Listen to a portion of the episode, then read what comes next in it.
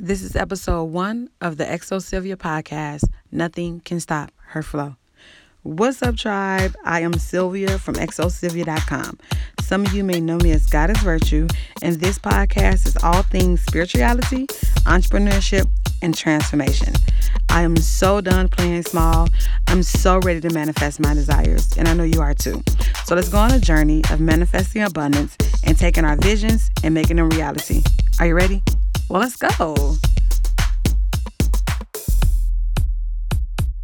I'm so excited. This is my first podcast episode that I'm recording.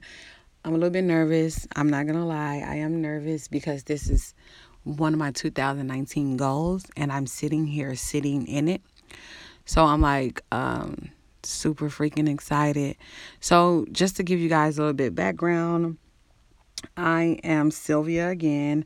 I am from the west side of Chicago, very poverty stricken area of Chicago.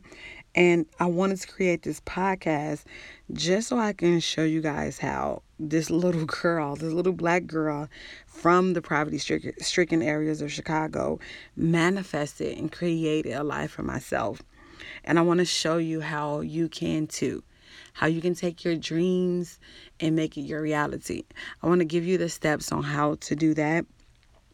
Um, um, just give you guys my point of view, what I went through. Using the same things that I use, the same information that I have, making it your own, and using it and applying it to your own life.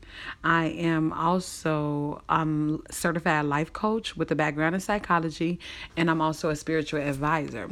And what I do is I coach people and give it give them spiritual advice on their life, their their mindset, their business, whatever areas they need help in.